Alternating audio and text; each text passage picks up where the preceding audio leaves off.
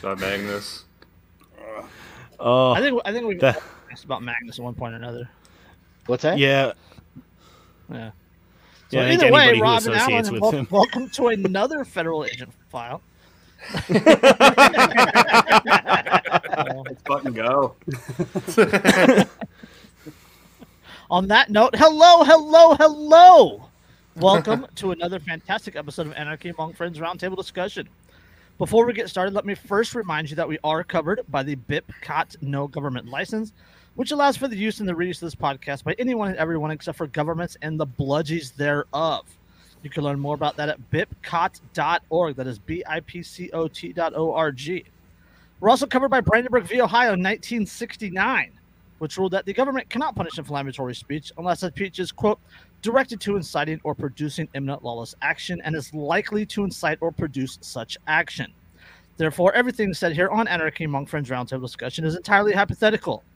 This is episode 203, which I, I think is kind of fitting since we have part of the gang gang from uh, the Anti Politics podcast. Mr. Allen and Rob, how you guys doing? Good man. What's How you doing? dude? Happy to he I'm really happy to be here, man, with you guys. It's gonna be a fun episode, I think. Well, if we all Uh, don't get yeah. droned by the end of this episode, I think we're doing all right. Oh yeah. I, I'm pretty had- sure just watching this episode will put you on a list. Eh, let him try. Well, I mean, we, we had we I'm had we had sure we're all Magnus, on the Trashman, and already. Oldman. so. Like I mean, we had we had Magnus, Trashman, and Oldman on at the same time, and did not get droned. So I think at this point in time, we're just about drone proof. We'll be all right. You've already gone. yeah, we're don't just- have a backdrop, so I'll just put this on and Nice. I love it. I got one of those sitting over there along with my Wisconsin one that Yeah. I still haven't gotten to hang up yet. I got my Ohio one right here. One of those. Uh, if you guys hear Ohio, any- Ohio doesn't Oh, wow. exist. Uh, well, it it does tonight, buddy. It does tonight because you got The police people badge that are state? hypothetically from there on here. Oh, Ohio, Ohio hashtag Fed confirmed. Yeah. yeah. Clearly. Uh, I'm, I'm 20 minutes away from the border to Kentucky, though, so you know, oh, so you're saying you're not that deep in Ohio, so it's not that bad. ah, just a tip. I, I a don't know. I, I'm, I'm deep in here, boy. I'm deep in here, man. Deep, I don't know. oh, you're you're in Ohio too. Yeah, I'm in Ohio. I'm up by Oh, you got you guys are both cryptids. That's that's, that's, that's The Ohio cryptids. I, I drove across southern Ohio one time, and I must say I enjoyed coming back going through Kentucky instead. Oh man. for some reason I was on my way to Vir- uh, for some reason I was on my way to West Virginia, and you, oh man, I thought there were a few teeth a few teeth missing going through southern Ohio. Mother of God, Yeah, I mean, Southern Ohio's meth country for sure, especially in Appalachia country there. But Bro, I'm in uh, the I'm in the Oakland, San Francisco Bay Area. Like you're talking about meth country. yeah, man. don't, don't even get me started on the West Coast. Hey, I originally came from Hemet, California. Yeah. capital. All right.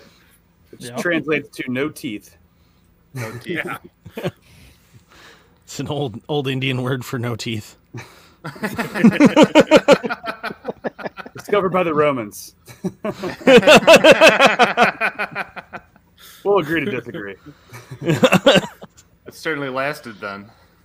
Yeah. So uh, uh, give us the elevator pitch. Who, who are you guys? Uh, why are you here? What is your podcast about? And uh, which branch of the federal government do you work for? Rob, you want to go first, man? All right, Captain Allen, I'll go ahead. You want me to go? So- So, I mean, we're just You- two dudes, man. We're uh, we're just two guys that are trying to start up a conversation with some people every week that you know talking about how uh, you know politics in general is BS. It leads to divide. Um, anarchy does not involve politics. You know, how can you participate in anarchy in your local community and you know further that and help change some hearts and minds and different ways you can go about that kind of stuff and just looking at people's lives, and, you know, their background, where they came from, and how they got to be where their mindset is today, and part of the movement in any way, shape, or form they're in.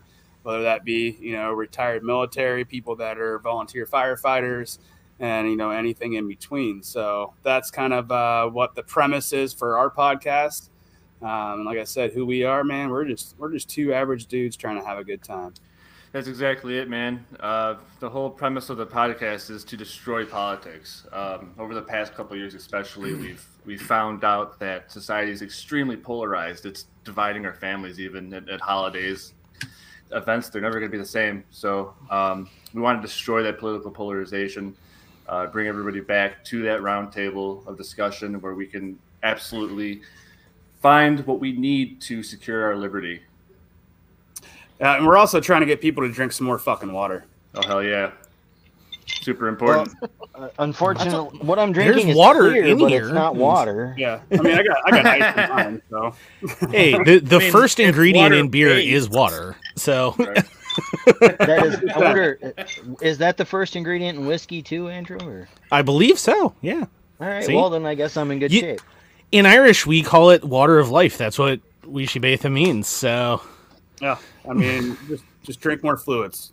just intake more fluids. Yeah, Stay hydrated, you beautiful whatever bastards. whatever's dissolved in that water, you know, may be it, but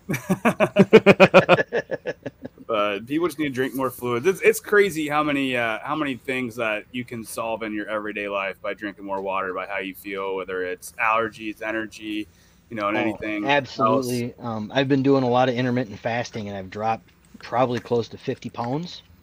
Awesome. And part of that is just pounding the water to keep to curb that hunger reflex. yeah. And I drink so much, or I eat so much less sugar. And once you get all those processed sugars and all that shit out of your system, you feel so much better. Oh, I mean, yeah, sugar's an addiction. Like your body will crave it in so many different types of forms. And yeah, the research on fasting that's come out the last couple years has just really been fascinating. Not only just for intermittent fasting, but doing long fasting for four or five days. You know, once or twice or three times a year. On how it not only helps your cells and your body kick out toxins, but it triggers something inside of your cells to help them renew and repair themselves too. Um, so any of that damaged DNA you have, like they stop focusing on just cap- or duplicating themselves and replicating, but they start focusing on repairing the DNA, repairing the cell before they do any of that. Um, some really cool, really cool research coming out with that kind of stuff. And Yeah, Jack there's a- Curtis in the chat's absolutely right. If you replace your honey. uh, your sugar with honey, like Yep. actual raw honey, it Yep. is so Jack's, much better for you. Jack's a beekeeper up there in uh, in Michigan. Yes, he is. Fresh honey's the best, guys. Yep. Oh, it's so good. Great for your allergies too. Get local honey. My uh, my 15 month old, she absolutely loves her. Uh, we call them baby toddies. It's just warm water and and raw honey mixed up in a in a cup. Puts her right to sleep. It's got good antibacterial Uh, properties too. Mine and you can increase cover spend wounds. anything in honey and it'll just last. Like put an egg in honey and come back to it three Well, years and eat that egg. the- See what happens. the honey that they pulled out of um, King Tut's tomb, which is about 3,500 years old, they actually confirmed that it is still entirely edible. Yep. And they in fact added- made added from- to it and had toast. Had king Tut Yeah. toast. They they uh they actually found too that it actually is made with several types of pollen from plants that are now extinct and have been extinct for like a thousand years. So like you literally can never reproduce that honey anymore. No, that's dope. Yeah, honey honey's real big in the in the prepper community too. Uh, it's one of those things that, that they tell you to stockpile because it la- it lasts forever. It's it's caloric intake. It's a it's a, a quick boost of energy. Um, Yep. But yeah, because of the the healing properties from it. is- That, I mean, is you can huge. literally suspend any food in honey and it won't go bad, just like the honey won't go bad. Yeah, manuka honey too is freaking fantastic for like dressing wounds. Yes. Nice. Yeah, it is. Yeah. People came here for the anarchy, but they're going to leave for the honey facts.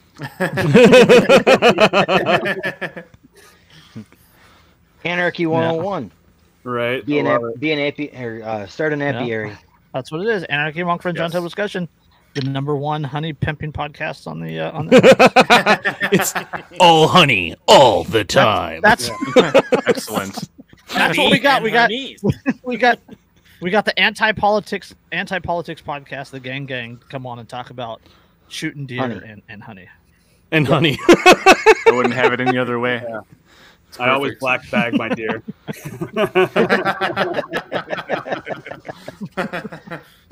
Frank Browning, what's up, man? Gang, gang, brother.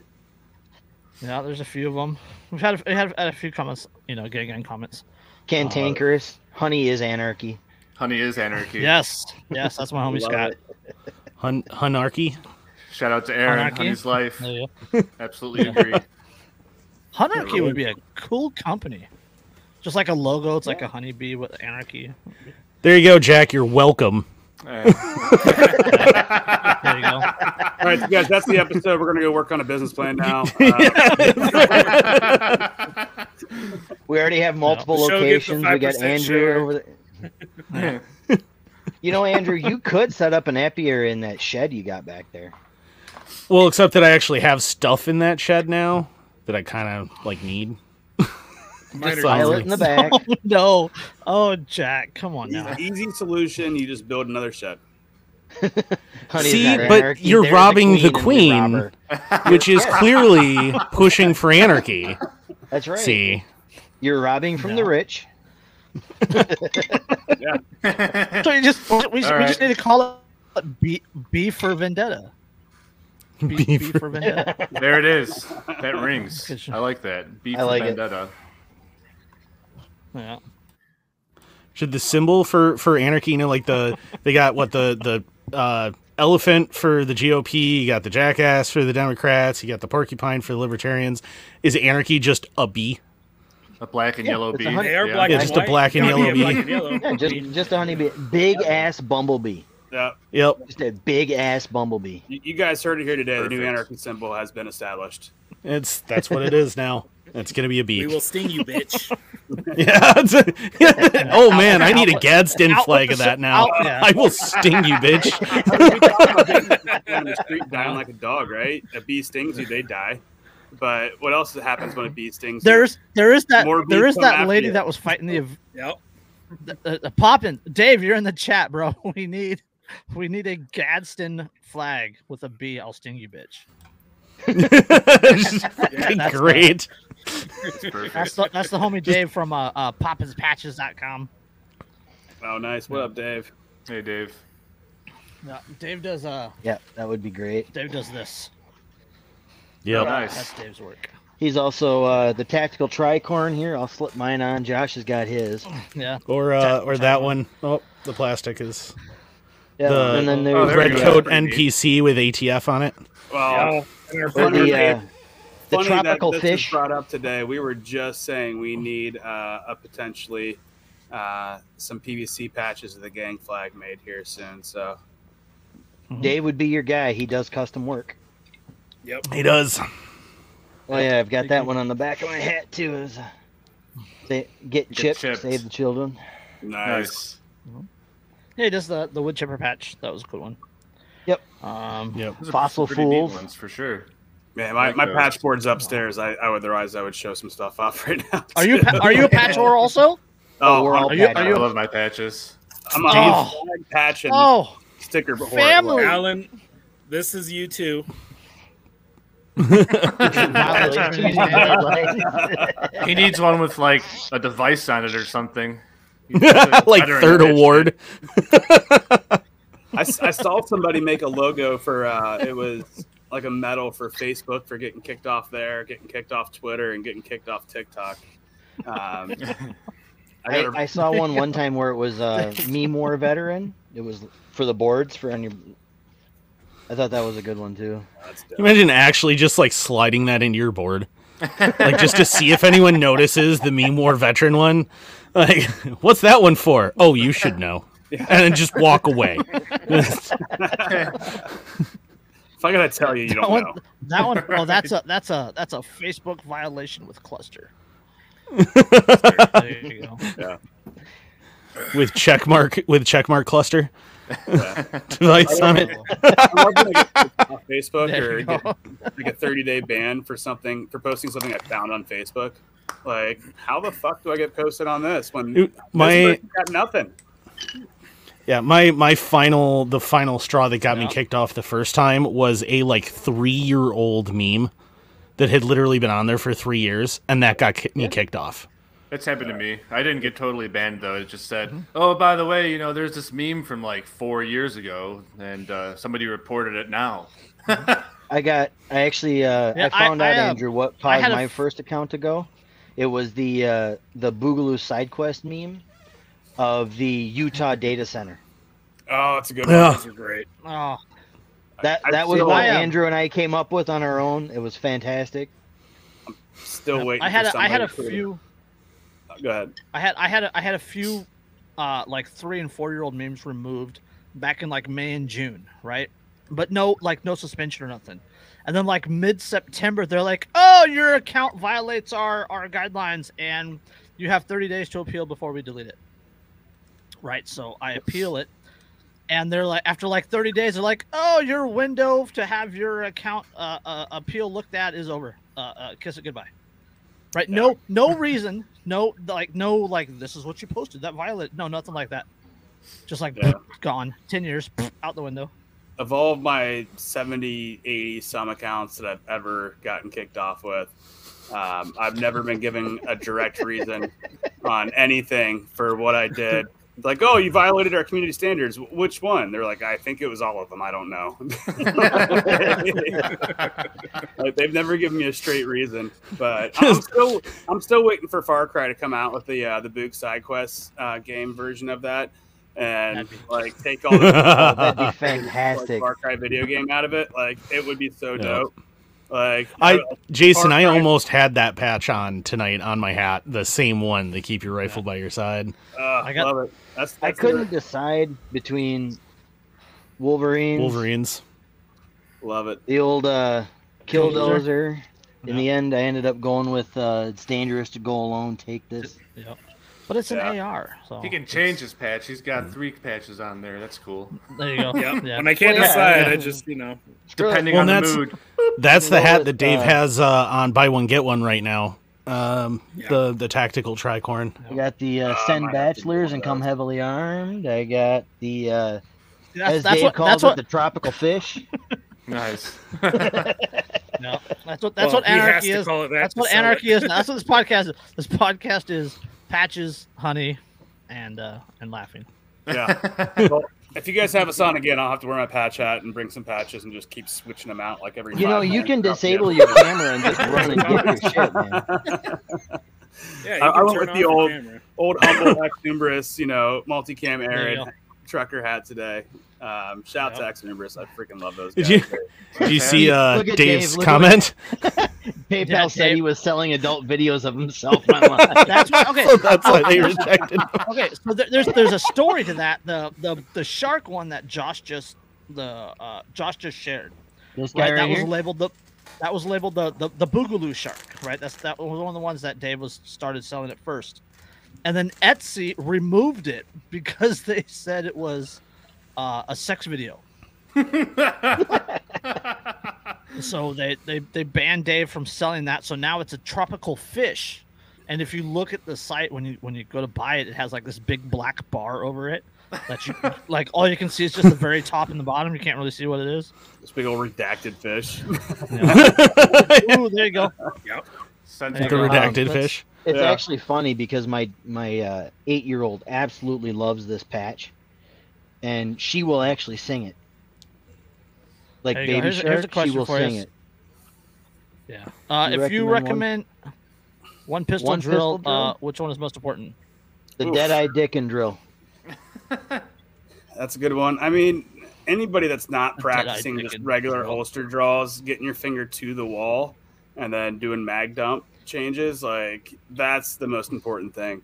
I mean, nine out of ten times, if you're having to pull your concealed on something for a situation, it's going to be a very quick situation. You need to get a couple Mm-hmm. fires off real quick and just end it. Um, and you kind of you kind of have to take some of the you know gun safety rules out of the situation. There, you're getting your finger on the trigger to the wall right away, so you can fire the second you are on target. Yeah, the, Um, the pull, the pull, and the first round on target. Yep, Like hundred that percent. combination drill. Yeah, What I yeah. what I always do is when I go to the range, I will when I go to load my mag, I'll have somebody else load the mag and put a snap cap in randomly in my magazine to simulate a failure. yep. Yep. That way, I draw fire, and when it fails, I then it's you know tap rack bang. I love it. So one of my We, my favorite warm When I, uh, ups. what's that? One of my favorite Rob. warm ups to do is uh, is mag changes for sure. Um, you know, just being a regular person like me, it it's going to be on the street somewhere when it happens. It's going to be when I'm with my wife or you know my future Mm-hmm. kids. So God forbid I drop the other magazine or I, I fumble with it. So I just I'll take uh, my first mag and I'll load like like one or two rounds in there, you know, and uh, I'll just you know not fast or anything, just going through the steps carefully to make sure that my form is good. Yeah, remember, slow is smooth, smooth, Smooth is is fast. fast. I was just gonna say the same thing. Yeah. So, so Dave is asking, what does getting your finger to the wall mean? Uh, Dave, that means taking all the take up out of the trigger Yep, right and before the trigger there. breaks. which is a lot harder with my favorite type of guns because they're striker. But you get you start to really that learn. hard. It's- it's- they're sloppy. I I mean, I love them, but they're sloppy. It, it depends no, on the striker, not. though. I mean, take the disconnector. Uh, just replace the Glock, the stat, the blah, the stock Glock disconnector with a Ghost disconnector at three and a half pounds, and that takes eighty percent of that slop out of it. So you go right up to the wall as soon as it comes out of the holster. and polish those internals on the Glock too. That's the two Yes. biggest things you need to do right away. Um, I, my everyday carry is a, a Canik TP9. Um, All SF those are fantastic Not guns. bad gun, yeah. That uh, that trigger is one of the best stock triggers on the market. It's super smooth. You have a very defined wall, Is very the easy break, and the whi- reset which TP9? just- huh?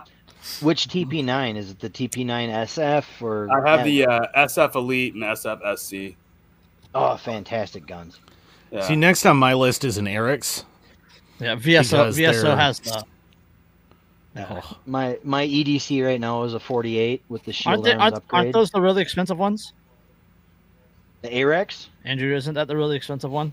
Yeah. Nope, the Arex is actually dirt cheap, and it's basically a Glock 19 that's been improved on. Um, with a, I mean, a ton of improvements that Glock probably should have done a while ago and hasn't yet. Um, and it is like what, like 400 bucks, I think, at like the top end brand spanking new. And you get a ton of stuff with it, including interchangeable plates for um, mini God it, RDSs and stuff. That's cool. That's, Sounds that's a good there buy. one of- one of my favorite. Bro, like, I compact, okay. So subcompacts. to Okay, Aaron yeah, Andrew, Carey Andrew in the mentioned chat four hundred bucks. Like, is a Hi-Point Like, I- is black- good in any scenario. Fuck no. Aaron's I mean, if you can't, if you literally cannot afford anything else, a Hi-Point will will guarantee you one shot, and then it makes a passable hammer. Yep. They're great for pistol hammer. somebody. But aside you know, from that, the, the biggest, the bit, my biggest knock on Hi-Point is not the unreliability of it, is the fact that they don't make part kits for 3D printers. Oh, they do. Yeah. they actually do. Yeah, they do biggest now. So, Do they well. I'm not sure if Hi-Point they makes find- them, but when? you can get them. No, Hi-Point but it's themselves doesn't Point make them. making- Somebody else makes them. Yeah. Some- Well, they're probably it's- better no, then. It doesn't matter. But doesn't- but if you want to, if you you know if you buy a hundred and hundred dollar Hi-Point and you really want to upgrade the internals for another eighty bucks, you can do that. Yeah. But uh, yeah, I wouldn't. Yeah, you're still not If changing out all that you type can- of slide If with the all you can afford is a High. Point, buy an aluminum bat. Yeah, that's that's fair. Yeah, Buy a Lucille. that seems. Make, make Yeah. a You know what? If all you can off. afford is a high point, buy yourself a decent sword and just carry that. Yeah. Yeah. I'd, But I'd to- to the rather high- have a high the- point than a Taurus, though. Oh, to the 100%. Hi-Point, abs- 100%. to the high point though. Um, there's video of an ambush out of uh, Myanmar or Burma, whatever you want to call it, Oh, I saw of that. the that rebels fantastic. attacking attacking state police, and like three of the guys in the video had FGC nines. Yeah, the They're using them- version. Yeah, and and they're using them, uh, the, uh, they're using the FGC nines as like Liberator pistols. We're going to use this to get you and then take your gear. Yeah, they Yeah. did. They they Oh, took all They my absolutely gear. God. did. Oh, Loot oh, drops, it's just so loot beautiful. Yeah. Yeah, They- it, they it- that was a that was a video I could behind as They were ambushing him too. That was the beautiful thing. Like it was a setup ambush. I fucking loved Oh. it. It's fantastic. It was a really well done ambush too. If you look at where was. their positions were, they are they are set up exactly the way they should. It's almost like maybe uh, they read a very important book that everyone should read. Oh, that, and that book is fantastic Yeah. Everybody Yeah, was Andrew- really good with their positions except for the guy filming it. Yeah, like it that, was. that guy put himself in harm's way the entire freaking time. Yeah, Andrew, uh, Andrew, put out your uh, um, your, Your credentials. your credentials, real My- quick. Um. Well, I mean, I can I can pull Just- up my just credentials. Say it, just say it, Uh, say it out loud. Just say it. We're Real not quick. talking about the eagle that you killed. We're talking about. We're not going to talk about the eagle. It was one time. It was one time. Um. Go Yeah. with So the- I. go with a Uh, different podcast if you want to hear that story. Yeah. So, um, credentials. I uh, was uh, Charlie three seventy five. So Rangers um, went into group, their group, um, and then uh, went and did did some uh, some things for some people. I don't know if that'll focus on that. Yeah. Uh, but that's a special activities division um, challenge coin. So went and did contract work for the agency for a while, and then uh, got out, came home. But yeah, so I was an 18 Andrew- Bravo, Andrew has seen an ambush or two. a few of them. On, on, on Yeah. both, on both, laid on both ambush or ends. two. yeah, both ends. Yeah, I've laid a few and I've been ambushed a few times. So Yeah. Oh. He's also made a, a crater or two. I was waiting for the "This Is Thar- Farmers" theme to pop on. And we killed it. Bum ba dum bum bum bum bum. to the jingle, to the jingle. Oh shit. Boy, that's a that's a lovely sniper perch you have there. It'd be a shame if someone dropped a 500 pound JDAM on it. What sniper perch? Who ordered the Moab? Did I order the Moab? Shit, I ordered the Moab. Well, the one the the one story I always tell to to people that's just hilarious is we were we were in Iraq and um, we were taking fire from this like really skinny, tall, towery thing. Like it wasn't part of a mosque or whatever, but it was like this, you know, like mud brick, very tall, very square tower. And uh, we had an Abrams, and I was walking alongside the Abrams when the round skipped off of it, and I was like, "Whoo, shit!" And uh, talked to the TC, and he kind of is like, "Oh, don't worry, I can take care of that," and pulls forward and fires and the HE round goes off, blows a corner of this thing out, and then all of a sudden we can just hear, you know, and remember that we were all given orders like you're supposed to minimize the amount of collateral damage to anything if you can. So we figure, well, we'll blow a big hole in this, but it's patchable, right? Like, okay, well, we destroyed a little bit, but it's patchable. Except then you can hear cracking, and this entire freaking top half comes off and falls, and we're like, um, and like the TC's sitting there, and he's just like, well, that's probably not good. Just a flesh wound. Oops. It'll buff out, guys. Don't worry. Yeah, They're just like, And oh, over to him and go, temper, temper. little, Hey, little plaster, Alright, You're good to go, Dave. man. Dave, check your Facebook DMs. I just sent you a message. Yeah. No. Hey, so so what do you? I got two questions. Well, question on two shows. Um, Terminal lists that came out recently with Chris Pratt, and then uh, SEAL Team. I think that's on CBS. Whatever, it's been running for a while. What are your opinions on them? Do they the interaction on the battlefield really kind of follow what you've seen and uh, Terminal list. or- That's the one. That's the one that like boosts them into the future, right?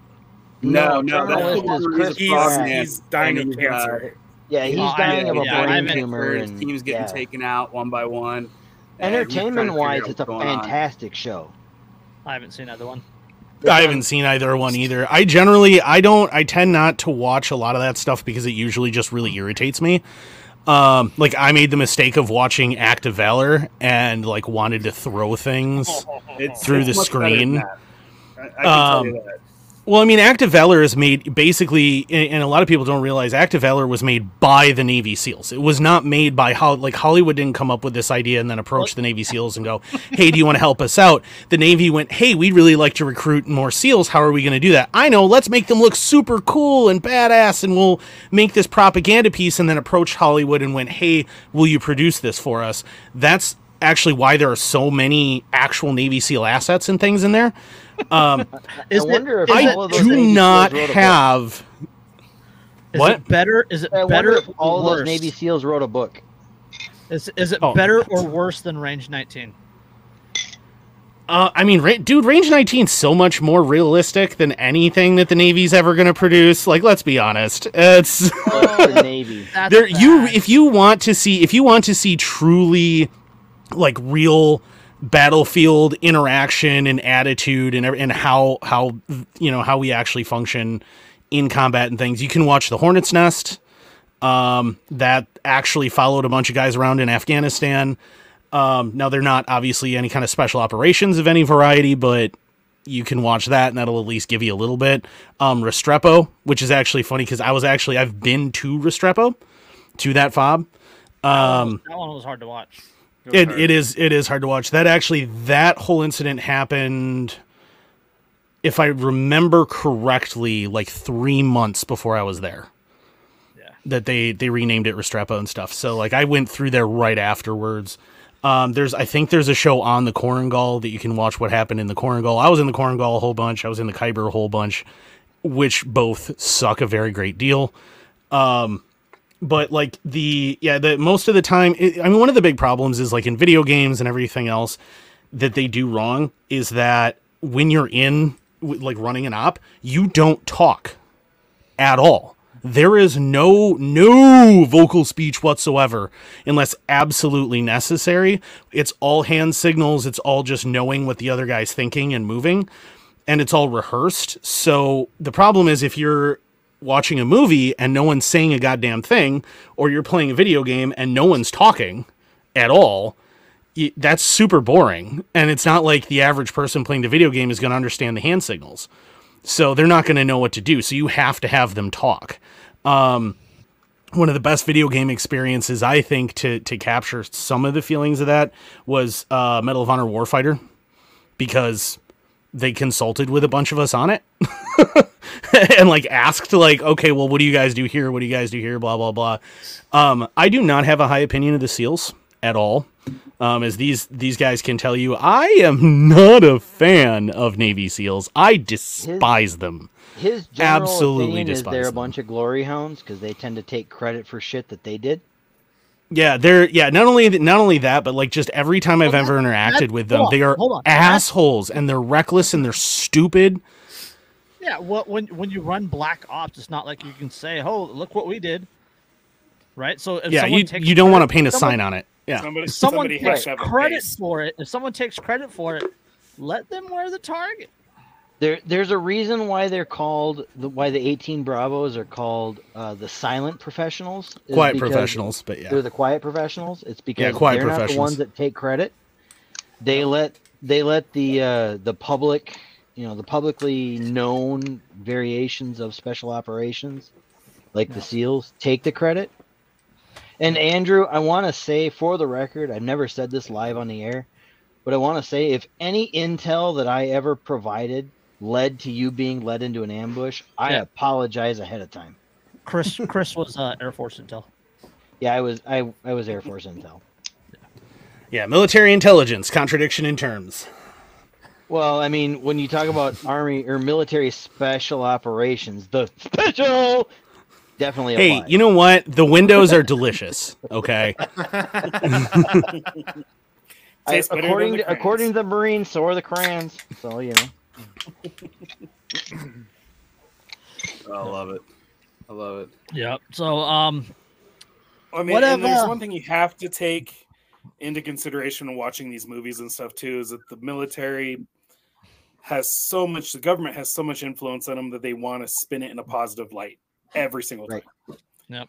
go watch Well, any of the make go watch any of any of the 9/11 movies or uh, the Mhm. uh, the Boston bombing movie. Uh, you know, Boston Strong, I think it's called. Just it's like 99% propaganda. It's terrible. Oh yeah, like zero zero dark thirties like that. I mean, anything that the Oh, seals yeah. are in is probably going to be pure propaganda. You know what I would like to see? I would like to see them make a movie about the seals who raided Noriega's plane in Panama. I'd like to see a movie about that. Let's talk about an operation where they I actually wanna- had to do shit on their own and how that went. See a video. I want to see a movie about the Bay of Pigs and see how just how badly they fucked that shit up. Yeah, Oh, you'll never you'll- see you'll the never- U.S. government sign off on that shit. You'll never see Oh, the hell answers. no. You'll never find the answers to that one. No, never. Just like No, you'll never get answers about why they false flagged the Gulf of Tonkin or Mm, why the hell they knew about uh, Pearl Harbor like two months in advance. Mm-hmm. Well, You'll some get any of some people knew about it. I don't know how many people. That's a pretty big conspiracy that it would require to actually truly let it happen. But I think some people knew about it and then very quietly just didn't say anything. And actually, one guy who definitely knew a whole bunch got completely blown off and told he was nuts. So, because no one believed that they that the Japanese had the capability of doing it. Yeah, I mean, it wasn't like they knew about 9/11. It's not the same type of thing. Yeah, that no, see now no, that They knew about 9/11 because it wasn't. It was an inside You know, job. and again, the funny thing about 9/11 is there was an there was an FBI agent in the Twin Cities who definitely uncovered the plot, like the complete thing, and was went to his superiors and went, "Dude, this is about to happen," and they're like, "You're nuts. That's not going to happen." No, no, no. We're just then it fucking bury happened. This. What a fucking shock! We're we're gonna bury this like 3,000 bodies. There's no way the government would do something like that, you guys. You guys are just, you guys are just all paranoid. Well, well, it No, wasn't. It wasn't not like the whole No, government. No, it no, was it's like not like Operation Northwoods was ever an actual thing. I Ah, it Well, is come on, you guys. it was They were- completely they were- shot down by the JFK administration, and you know we all know how that they worked were out. Totally gonna kidnap that governor, guys.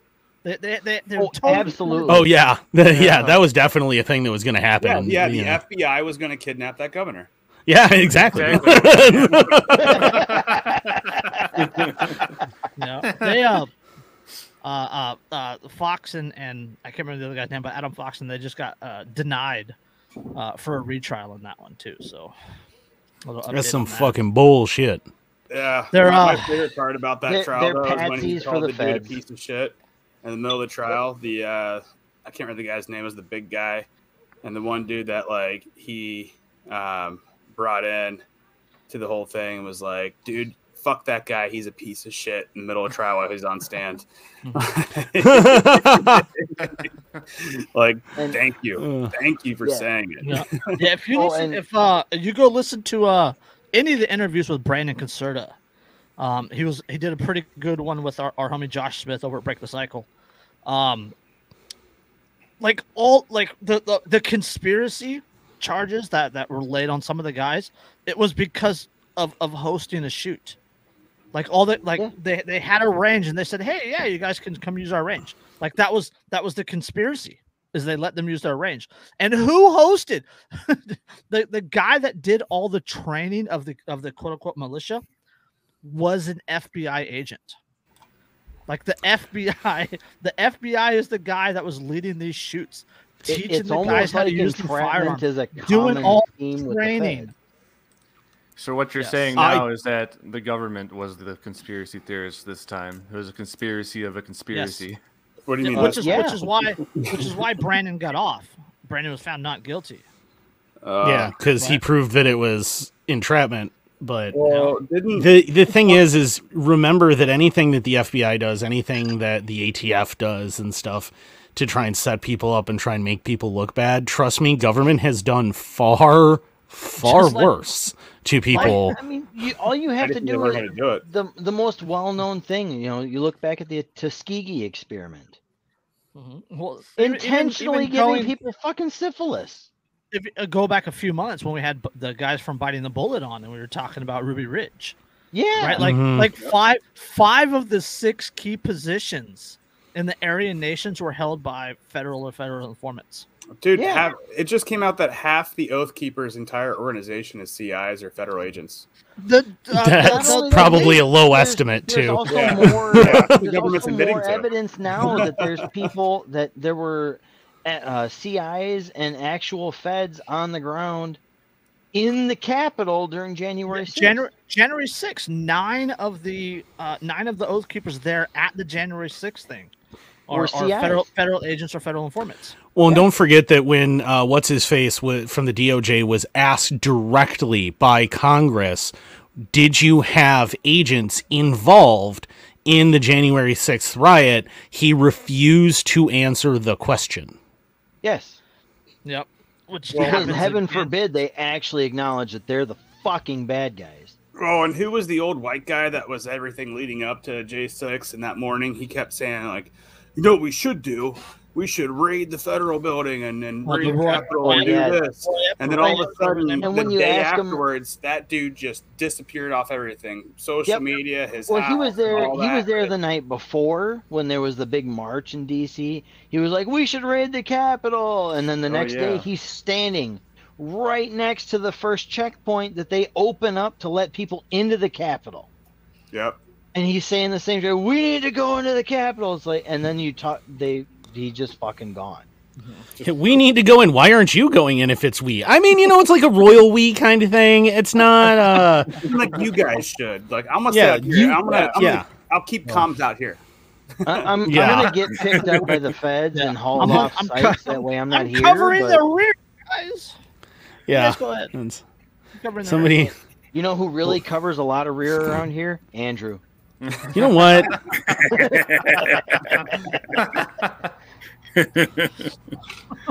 On that note, I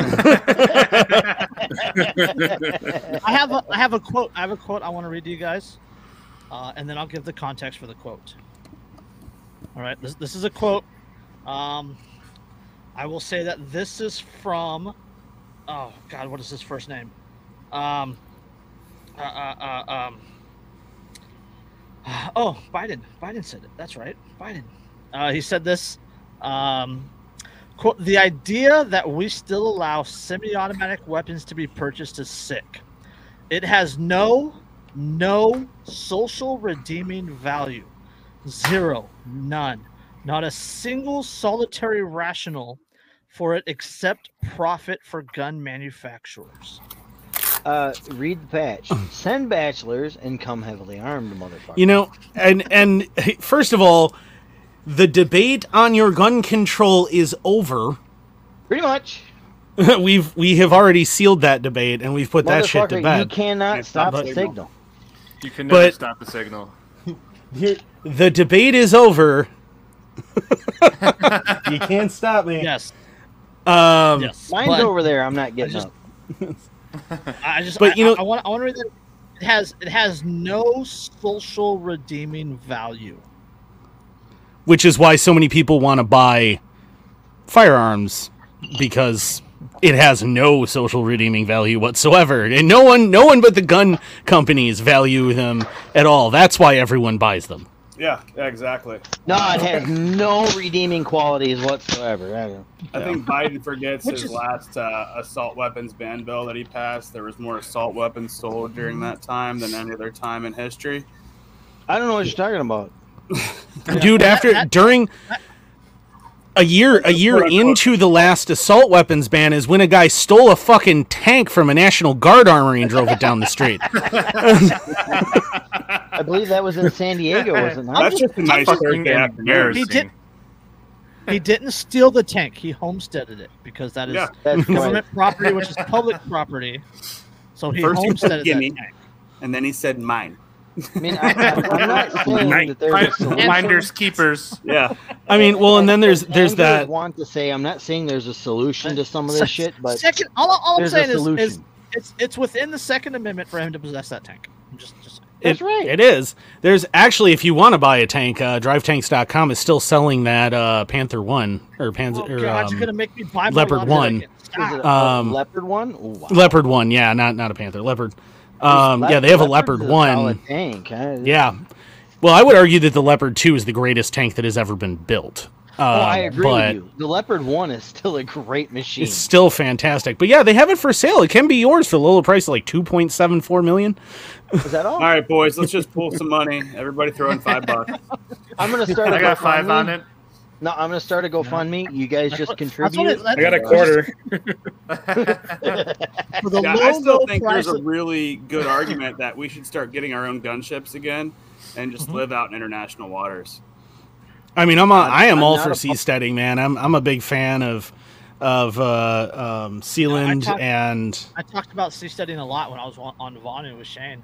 Yeah. Um, and like there was so there was there was this legit argument, or not an argument, it was a legit um, uh, thought thought experiment going on in the 1970s, in the late 1970s where people seeking their own freedom. They had this idea. they wanted to herd icebergs. That was that was their idea is that to find these large icebergs that, that when they when they break off the, the the Antarctic or Arctic circles, Calving. and you can use them and you know attach them to tugboats and push them to shallow reefs. And then you can harvest the water as it melts off and you can harvest the gases that come off of it. And you can sell the gases and the fresh water to profit you your freedom. You can also sell the core samples to scientists too. yes That's the Oh. real. I yeah, There but you know, I mean, was- how are you going to corral? Like, I mean, getting a ship to I- close to icebergs historically is not generally conducive to that ship getting to its destination. There's they've made a movie about it. The beautiful Um, part is that it's just a tugboat. You only got a few people There on was there. absolutely They're- enough room on that and door for jack. Even if the I'm just tugboat's not that big of a deal. It's not Yep. like losing a Titanic yeah. or something. it's not like we're going to run the largest single uh, single um, ocean going vessel on the planet at the time right into it, and it just coincidentally, by the way, happens to have every single opponent to the Federal Reserve on board, uh, and they all die. Uh, And also everything that the book was written like two years before, and it hit every point in that book about something going down the same way. It sounds Yeah. like it, it, Hashtag it, I don't it wasn't talking about. planned. It wasn't planned. no, that that wasn't intentional. No. Yep. No, hashtag they- not, not They a it only took like three hours longer to come find people in the water than they normally do for that area. No big deal. How how serendipitous for Nelson Aldrich that all of his opponents just quietly froze to death in the middle of the Atlantic. Okay, okay. it's just it's it's a total coincidence that all of his opponents died on that boat. Just like it's a total coincidence that all the papers that Donald Rumsfeld were talking about with the 2.3 trillion dollars just happened to disappear in, into into a ball of fire. What a strange coincidence. That- Here's how all you this know, important shit Spontaneous disappears all the combustion is real, guys. Yeah, yeah. right? That's what I was thinking. It was No, like, you know, man, They, they shit should just make all they of a sudden money. catches fire. They should make money out of whatever they use the the passport paper, and then we wouldn't have this. Actually, what's really funny is like passport paper is like like this plastic stuff, right? I- I know. As of as of what was it? It was like uh is it December first Fucking that all of the paper uh, pound notes in Britain suddenly become worthless? I think it's like like. December 1st because they're moving to this like polymer stuff now and if you haven't turned it in by then it just all becomes worthless all at once. Yeah, it just so happens that all the cameras in Epstein's Yeah. cell went All that, all that FC, yeah. What a completely unpredictable coincidence. I mean, Hillary Clinton would not send, would not show up herself to do it, but somebody that's close to that I don't know, maybe got hit by a car a couple months later in DC. Maybe he Hmm. showed up to do it. I'm, I'm not Ah. saying it happened, but I'm saying it, just it's all- I just- possible. Is, Ah, is that know. that that's that's a coincidence? Just like Seth Seth the Rich being killed, and his laptop disappearing. Just what whoever could it what a What an strange act- coincidence. What a strange coincidence. Oh. It's like that guy out in the Mojave Desert who killed himself by shooting himself in the back of the head twice. Gary Gary Webb. Yeah, I Well- was gonna say who had just exposed the uh, fact that the Central Intelligence Agency was running drugs into the inner cities. What? They would never. There's no way, man. They would never. Yeah. I worked for those people, I assure you. Never in a million years What? would they ever. Nicaragua. Andrew, said who worked for those people, never in a million years would have ever done Not anything like that. Ever. Not a chance. Never. Yeah. What were we saying? The doors kicked in. I'm I- sure just I assure I assure you, they would never do anything untoward at all. I don't know if you can sure I read that, but uh bang. I'm gonna get. uh, It's very reassuring. Anybody else hear that helicopter? Did I hear that No, buzzing I- sound? I heard this weird buzzing sound outside a little bit ago, and I'm starting to worry about my family upstairs. Oh. All right, you guys, you guys ready for a laugh? You guys want something to laugh at? Always. Why not? Anything? Would be disinformation czar Nina Uh-oh. Jankowicz is now a registered foreign agent. what a, again? What a coincidence! What are the fucking chances that that would happen? That's Jesus so fuck. weird. Completely unpredictable. Almost Jesus like it was planned. I wish I had Uh, a red Jack nose to go. Jankowicz, who was the executive director of the Department of Homeland Security's Disinformation Governance Board, was at the center of a controversy over the Biden administration's attempt to censor opposing views. She also You advised the British say. Parliament to set standards for speech on the internet, telling it that the British government could find ways to suppress undesirable speech, ignoring, quote, freedom of expression and fairy dust. Yeah, they can It's because they these don't give a flying fuck. I mean, Yeah, hold on. well, when you're willing to say, when you're willing to say that not that rights aren't absolute, mm-hmm. then any right can be assaulted. Hold on, hold on. Give me one well, paragraph. yeah. Jackwood, Jankowicz also became infamous for her enthusiasm for musical theater as a means of expressing her left-wing political ideals. She referred to herself as "quote the Mary Poppins of disinformation" in a TikTok video. Mary So you're pulling things out of a magic bag. This shit is me Yes. giving me a fucking migraine. Um, I also want to point out that Mary Poppins like kidnaps children repeatedly, um, True. and endangers them, like puts them in mortal Shit danger. Talks about. She is she is now registered as a foreign representative under the Foreign Agents Registration Act on behalf of the Center for Information Resilience, a British organization devoted to countering disinformation online. Didn't we like do a thing in 1776 where we didn't have to fucking listen to what the British did and didn't want us to say? Yeah, I believe You know, that started it, on it's uh, almost 420, like the United States does 1775 with I uh, say, the United States does not have a. Royal Canadian, you know, a Royal Navy. You look at the Canadians; they have the Royal Canadian Navy. They have the Royal Canadian Army. They have the, the Royal Canadian Air Force. The U.S. does not have anything that starts with fucking royal. Royal pains in the ass. Canada even has crown. well, I mean, the government is a royal pain in the ass, but that's Which is awful. Uh, Oh, Whoa, absolutely. Whoa, whoa, whoa! Them's like- fighting words. I like I Crown like Royal Crown is I'm gross. I'm willing to fucking Irish. Andrew, you this have shit, to man. remember. Andrew, you have to remember they're from Ohio. Well, for okay, yeah, that's true. I've seen Akron, so that explains something. Everyday That's fair. whiskey, I'll take it. I like I, some of I've the been to. Washington Courthouse. I would like to avoid ever a return trip. Oh, you've been to What was Washington that? Courthouse. What was that. Alan? Alan, what was that? For which part? The uh, the whiskey or Washington Courthouse and apologizing for it? Both. Yes. Um, no, I- I'll, I'll drink Crown as like my everyday go-to, like shot here and there. But the, most people don't understand the history of Crown either, right? Like why Seagram's even made Crown to begin with, and the whole Waterloo distillery burning down and and all that kind of stuff too. Uh, so like the Queen of England was visiting uh, Canada for the first time in like 200 years or 150 years, some shit like that. So they wanted to do she something special survived. when they created Crown Royal, and that was the drink that they're going to serve her or give her as like a thank you for coming to visit again. Basically, bowing down to the fucking knee, right? Saying like, Like They should have let the bad uh, she American um, the American Revenue Service get anywhere near that. Uh, that probably would have worked out far better historically. yeah, probably just put a, put a couple CIs in there, would have been better. Um, Well, they But they right poisoned after- hundreds of gallons of liquor yeah, during so- Prohibition.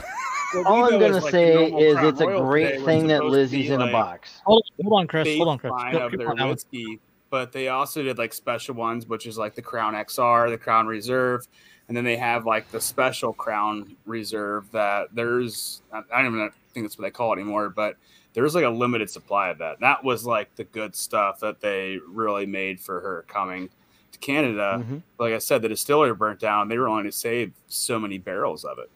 Um, so that's why the the baseline of what we know as Crown Reserve today is what it is, and it's it's not two or three times as much and and better in quality. Yeah, it's it's it's gross. I'm not a fan I'm- of any Canadian whiskey that- at all. Yeah, no. I'm Irish. You're not going to convince me that Canadian whiskey is any good. I'm, I'm Yeah, Irish I mean- German, so I'll, I'll drink trash. What's your favorite Well, uh, you know- Irish whiskey? what Teeling. really got me Teeling? what really got me into whiskey was the fact that somebody else was paying for my drinks when I was in Vegas one day. and I started drinking double crown on the rocks. Uh, hey, And all of a sudden when I got back home I was like, fucking crown is trash. Why did I drink this out there? and then I started drinking that's other well, that's the, that's the thing. If, if someone else is paying, it's it's automatically four or five times better. Well, absolutely. Oh, yeah, Everything's always it's- better when somebody else is paying for it. Free But when I got My- home, I bought a bottle of Crown. I'm like, no, this is shit. And then I started buying actual Scotch whiskeys and Irish whiskeys, and I was like, this stuff is a hell of a lot better than this crap that's I mean- coming out of Canada. I got like 100, 110 bottles of bourbon right now. Um, so I'd rather drink something that's 25 bucks on a regular So, basis during what- the week. what than I've been drinking tonight is You're this $200 stuff- stocked, bottle you're of bourbon. stocked up locally. for the you're stocked up This for the is a- zombie apocalypse. I was gonna say the stuff that I've been drinking tonight Yeah. is called High Rye. It's from the La Crosse Distillery, which is about I don't know three blocks from where Andrew lives. Nice. I mean, it's a little further than that, but not a hell of a lot further. It's- five it's blocks. right that way. Sorry, it's Dude, the- You five can still blocks. stumble to it. The Yeah, the world's absolutely. largest six pack is like three blocks from my house. It's He's not wrong. It's literally and it, it is the world's largest. It's like the the beer holding tanks, and they've they've put labels on them like they're a full can of beer, and they did it to all Yep. six, so it's in the Guinness Book of World Records as the world's largest six pack. oh, that's dope. Yeah, it, it's It's fantastic. it's cool. Yeah, La- But, lacrosse uh, is all about its booze. We have two statues of King Gambrinus, not just one, two statues of King Gambrinus, who is the patron saint of beer. So So, but uh, as And as there's totally was, not a serial killer that pushing people into the river. Yeah, as as Alan was saying, he's uh he's ready for the zombie apocalypse. 100%. But uh, What But are you actually- Are you ready? Yeah. Oh, yeah. Yeah. Okay, that's good because scientists breathe life into a 48,500 year old zombie virus found frozen in Siberia. I remember, I What could possibly go wrong? Shared it. Oh but man! Before you shared it in the chat, I read this article and I'm like, "Oh my god!" All this shit After- we've been talking after about. 2020, after 2020, you're gonna fucking do that? Okay, no, hold on, hold on, hold on. We got we got 48,000 year old viruses being revived by modern scientists at the same time. Archaeologists are opening 200 sarcophaguses found in the depths of a of a tomb. Can we stop with the tempting the end of the world thing, please? Like, it's almost like when we opened that black fucking sarcophagus We're two getting and a half years ago. We, we are that no, everything hold went to we Are, we are finally getting the very thing that we've been asking for. We are. I getting- mean, yes, Well, but yeah, I. I at the same time like with I mean the hardest part about a zombie apocalypse would be pretending that I wasn't just like super into it. Like just like yes, finally. And like grabbing chainsaws and machetes and shit. I mean, Everyone going, no, I'm "Why do you have I'm that not- many machetes?" Uh no reason. this at all. I mean, hold on, hold on, hold on. Give me, give me one paragraph. Give me one par- Researchers warned it may ju- be just the tip of the iceberg. Adding that wonderful. continued global warmings will thaw the Siberian permafrost to reveal nastily pa- pathogens from melting organic matter. Oh, that's the Hold on, first time hold I've on, ever I- heard just the tip, and it sounded bad. hold on, hold on. I have to respond. I have to respond to Brett Norman in the comments. So is Wisconsin is, is Wisconsin basically a massive bar slash PvP zone? Yes. yes. All yep, pretty say is much. Yes. That describes us perfectly actually. It does. it absolutely does. And they got a seven foot tall Wendigo statue out in the Yeah, we do. we do. Alright. I We absolutely do. It's That's dope. fantastic. in the interest of fairness, though, the Wendigo is originally a uh, an Ojibwa legend, and the Ojibwa are obviously here in Wisconsin. So I do just want to point out that that's why Yeah, uh, you would That's- have Wendigo stuff. that's where the Windoosie is, boys. We're gonna have No, to get a- no, no. no, you do not That's a- want the Windussi. The kind do of not head, want the Windussi. the kind of head that, yeah, the, the kind of head that the Windussi is looking for is not the one that you're hoping for. It's literally eating your head. And then Don't fuck, kink you know what? You know what? Don't If kink- fibs, don't kink shame me, bro. no, no, no. If they're Andrew, Andrew, if they're fibs, that's okay. Let them go after the Windussi. Yeah, we need we need like a uh, a um, trained one. Like if I could just have a trained one like downstairs that I just like keep around, you know, then I can just like let out and be like, okay, go Like go find said- some feds. Like, I- like Well, said, you, if you can they're- just give it, uh, you know, shitty crown whiskey to to train it with, and Make it even more enraged because it's like I ask for Jameson. Overdue. me, give me a paragraph. Give me a paragraph. At the same time, two other viruses were separately isolated from the stomach of a Siberian wolf. They have been aptly named Pac-Man virus lupus and Pandora virus lupus. Oh, that, Pandora. Pandora. Oh, possibly go wrong with a name like Oh, that's- Pandora? that's fabulous. Oh Yeah. Oh no, my this God. isn't. So when I- the- Ready, boys? Operation Can't. Enduring Clusterfuck times two. Oh, you got you you know you know I'm this. just gonna this get before- comfortable now. If you say this gets better, I'm going to come to California to whoop your ass. Quote, uh, quote. as why everybody needs to get unfortunately well as as unfortunately well documented by recent and ongoing pandemics each new virus even related to known families always requires the development of highly specific medical responses such as new antivirals or vaccines it is therefore legitimate to ponder the risk of ancient viral particles remaining infectious and getting back into circulation by the thawing of ancient permafrost layers Ugh, we're all fucked. everybody Yeah, we're, we're Anybody, anybody else just We're- get like get like this lump in the pit of your stomach? Just uh, So they're no, they're no, it's just me going. We're fucked. they're de- so their And- their and guys- justification and you is guys- and you guys called me crazy for wanting to go after the Wendusi and just ending things. I mean, You know okay, what? I'll give you that. All just- right, just that, that's fair. That's, That's my fair. snoo snoo. That's fair. I I surrender on this point. I surrender on this point. Yeah, I just you would point be out- better served by the Wendusi than by this shit. Yeah, I just want to point out like there has never been a better reason to like go I'm going to prep now and I'm going to get ready for shit now than when somebody goes, "Hey, we unlocked this ancient Pandora virus and we're going to go ahead and research it in a lab, you know, like we did Okay, well, coronavirus and that worked out so well." there there, You know there were two There's there were reason- two no. viruses. Hold on, there, No, there were two no, hold viruses. on. You hold on. There was the, There's there a was the reason I'm Pandora digging virus. a hole in my hillside. There was the Pandora virus, and the other one was the Pac-Man virus. What's Pac-Man do? He also does it in a box too. things. In a box. Um, so wait, who funded this, Lizzie's in uh, a box. research um, group that was digging all this stuff up? Please say it was Um, Fauci. Please say it was. I was just going to say it was probably Fauci, let's be honest. We all know who did it. DARPA, Given his track record, know. I'd believe it. I'm looking into this here, and it says uh, B. Gates. Have we heard of that name? I'm not. Uh, who could that Yeah. be? And Weird. Weird. Oh, BGAF. weird, it's- What does that stand it's for? it's the it's the Rothschild Agency. I don't. I've never heard of them. What is? super secret. Super, Super secret, secret. sauce. Yes. Secret squirrels. Uh, the same research team previously unearthed a 30,000-year-old virus in Siberia. These guys So- just Well, like I mean, fucking around. You know- just Oh, er, hold on, hold on. Wasn't it just earlier this week that Bill Gates said something about we need to be ready for the next Mhm. fucking pandemic? He said that Yeah. for like every He's couple saying that weeks the last like ten years. No, but I mean Because they keep week- trying to fucking start one.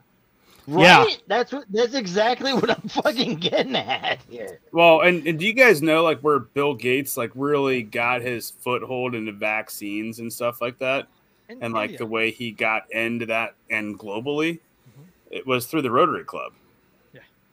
Oh, yeah, just- So he Oh. the Bill Gates Foundation Well, became the main sponsor for the Rotary Club for the polio vaccine, which You know- coincidentally allowed them to learn Iraq and Iran, you know, militia tactics and stuff like that. Because every time they get somebody like the entire group vaccinated over here, then some people come in, they disperse, then have to go back into these areas and revaccinate everybody. And at this point, the polio vaccine is just two drops on your tongue. You can supposedly have it as many times as you uh, need to or have to, and it's not going to, you know, hurt you. Um, What- but this allowed him that? to enter the global scale of vaccines, vaccine manufacturing, and everything else that goes along with it. And it wasn't until after he infiltrated that entire system that he started saying all this other bullshit about, you know, world population and everything else. So he But, you literally know- used the Rotary Club to get to where he's at today. Which is really crazy when you look at my situation because my my oldest, she's 16 years old. She's getting ready to go to Germany next summer as an exchange student. And it's all through Rotary International. So when you say that, I'm like, huh, oh, neat. well, Yeah. ain't that Oh. ain't that fucking interesting? No, I used know- to be part of Rotary, and, and I uh, I left because of uh, what I found out because of him and everything. Oh, absolutely. I mean, fucking Bill Gates Alan has Lemp been hang himself. nothing. yeah, Bill just Gates make sure. nothing but an abject depopulist for the last 40 years, and nobody talks about it. I mean, even when Microsoft Windows 95, which was what made him all the money he's got now, Which he out- stole. which he stole. Absolutely, he stole it. It was originally part of the original Macintosh or Apple operating system, but he stole it from Steve Jobs, who was his business partner as he started at Microsoft. Um, even though all of that happened, he has been nothing but an avowed depopulist because back then, what was it? The world population was what seven or some odd Less billion, than that, it was like five Less than that. At that point. Yeah. five billion, something like that. Yeah. So he's been an abject depopulist since the population was three billion less than it is now. And No, all of a sudden he's okay, like, so you know what? I'm a, I'm a big proponent of Rotary International, but I want to depopulate the fucking planet. Yeah, that whole that whole overpopulation argument is so easily just fucking just ruined. Like if, if you take the the United States alone, the United States alone has about two or the sorry, the continental United States has about The two lower 48. billion acres. The lower 48 has about 2 billion acres worth of land. There's 8 billion people in the world, right? That's a quarter acre Yep. per person just in the United States. Yep. Just in the United And- States. Actually, the that, everybody gets a 10 by 10 Mhm. area if you were to just completely urbanize the state of Texas. Yep. Well, Yeah. and don't don't forget who's buying up the most farmland in the country right now. Yeah, he's the biggest Oh, I am- agricultural Well, investor ah, but worldwide. No, no. don't forget that the largest landowner on planet Earth, the, the organization that owns more land than anyone else China. on the, the entire planet. Oh, no, no, no. There is only one entity. It, is- there is one country that owns more McDonald's. land across the entire planet than anyone else, and it's the world's smallest country, Vatican City. Uh, no, Oh, yeah, McDonald's, yeah, yeah, McDonald's owns more property than them now. Do that? Has it changed over to China now? No, no, I'm saying McDonald's. Oh, McDonald's. Uh, McDonald's Do they own owns more than more than Vatican own City now? land Than the Vatican. look does. around, That there's actually there's doesn't more surprise McDonald- me at all. Yeah, there's more McDonald's in churches. Yeah, that Yeah. doesn't surprise No, me No, but all. but no no no no. See that it's not about churches. The the the Vatican owns huge swaths of Oh, yeah, yeah. land across Asia look at- and Africa the- and in Canada, Mexico, look at all the South uh, America. what, what what McDonald's is doing to Brazil. Right, they they own a shit ton of land, bro. It's crazy. Absolutely. They own like 40% of Brazil, if I'm not mistaken. Of rural yeah, but the not- the the Vatican, the the Catholic Church owns so much land that they could actually house the entire world population on the land that they own.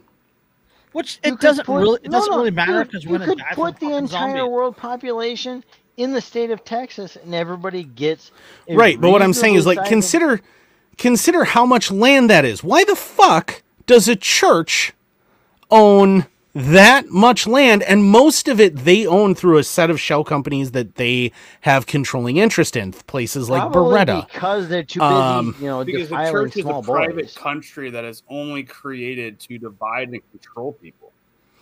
Right. because the Pope is the head of a massive international organization that has been incredibly entrenched in politics globally for a thousand years. Oh, I thought you were No going to say he's the head of an organization that's been raping young boys for thousands of years. I'm sorry. Oh, they've also Well, been that- doing that, That's but also that. But no, the the so the the Catholic Church. I mean, the, Epstein Island. The, no, the Catholic Church makes Epstein Island look like a day at the beach. but they they've been they've been entrenched. I mean, you, you go back to the Middle Ages, they've been entrenched in politics in a major major way for a very long time, and you can really pinpoint about an exact moment where that starts to happen when the Holy Roman Empire gets founded, right? Oh, yeah. What we would call mostly Germany now. Um, Well, yeah, the when the Holy uh, Roman Empire gets founded, initially it's it, and it's this weird balance, right, throughout the Middle Ages, because it's like the Pope goes, "Oh, well, the Pope is going to decide who should be king," and then the king's like, "Oh, but then I also get to support the church. You know, I support the church, which is why the church wins." And it's this weird incestuous thing that happens across Europe, and it really isn't until Maximilian that you start to see that change in the Holy Roman Empire. When you're talking about the Roman Catholic Church and royalty, you're talking about incest. I feel like this is redundant. Well, I mean, it all started with Constantine in that area era where they put the Bible together, and that was uh, well, I mean, city.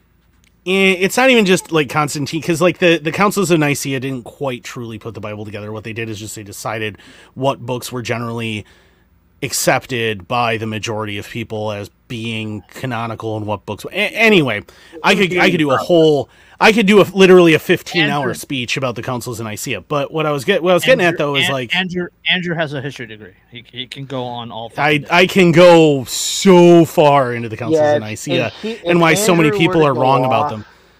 I was gonna say if Andrew were to go off, the rest of us would be sitting here twiddling our thumbs for the next eh, three and a half hours.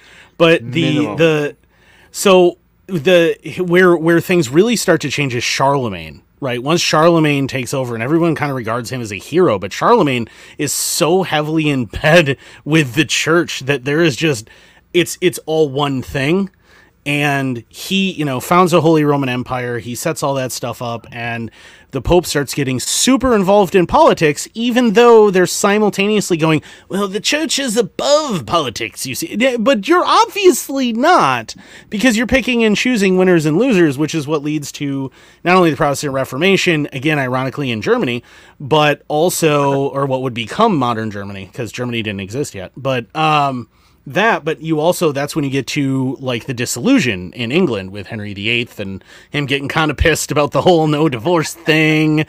And you know, he Uh, became a little upset about that and may have overreacted ever so slightly. Hold on, did you go Charlemagne? mean Count Dooku? Yeah, it's Charlemagne was so much darker than people realize. Oh my god. Oh man, that's fantastic. Hundred percent. yeah like it's it gets freaking dark when you look into that but it's this weird entanglement and ever since like the middle ages during the middle ages the church has granted huge tracts of land across europe and it just keeps getting granted tracts and keeps getting gra- granted tracts.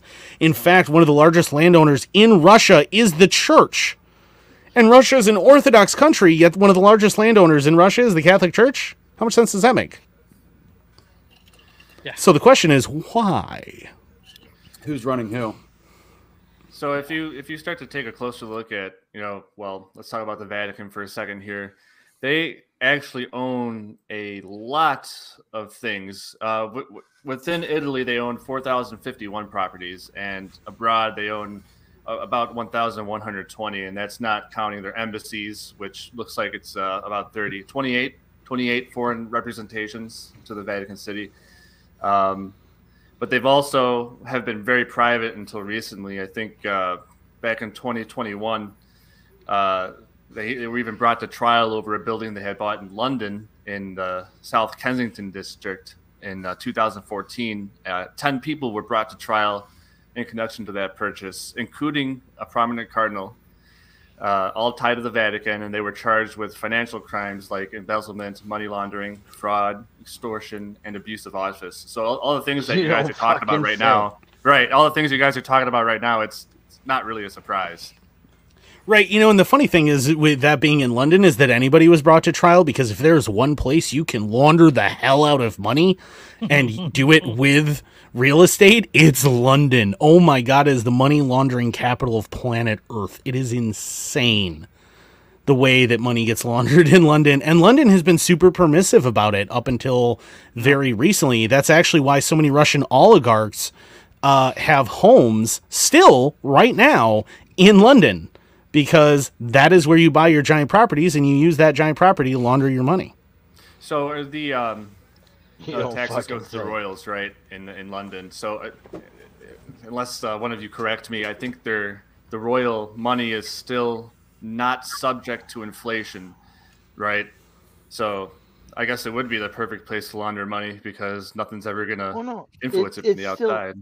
you know, economically speaking, it's still subject to inflation. Mhm. Just a matter of whether or not the the state, in this case London, is willing to pull back the amount of money that's been given to the royals. Because as inflation goes, I mean, when you're talking about a 10% increase in the costs of X, Y, and Z, it's whether or not the people of London, the UK in general, are willing to match that as it gets filtered through the royal family. And each, Yeah, as each new generation of royals inherits this Well- money, they don't have to pay that inheritance tax either. So Yeah, you that was it's gonna that was a big that was a big thing with with Charles and all that. Uh, once the queen Mhm. died, there was a, a, a lot of outrage about them not having to pay the, the inheritance tax. Uh, Oh yeah, you know, and the the funniest part about that is I'm simultaneously, and anybody who watches the show knows what my heritage is.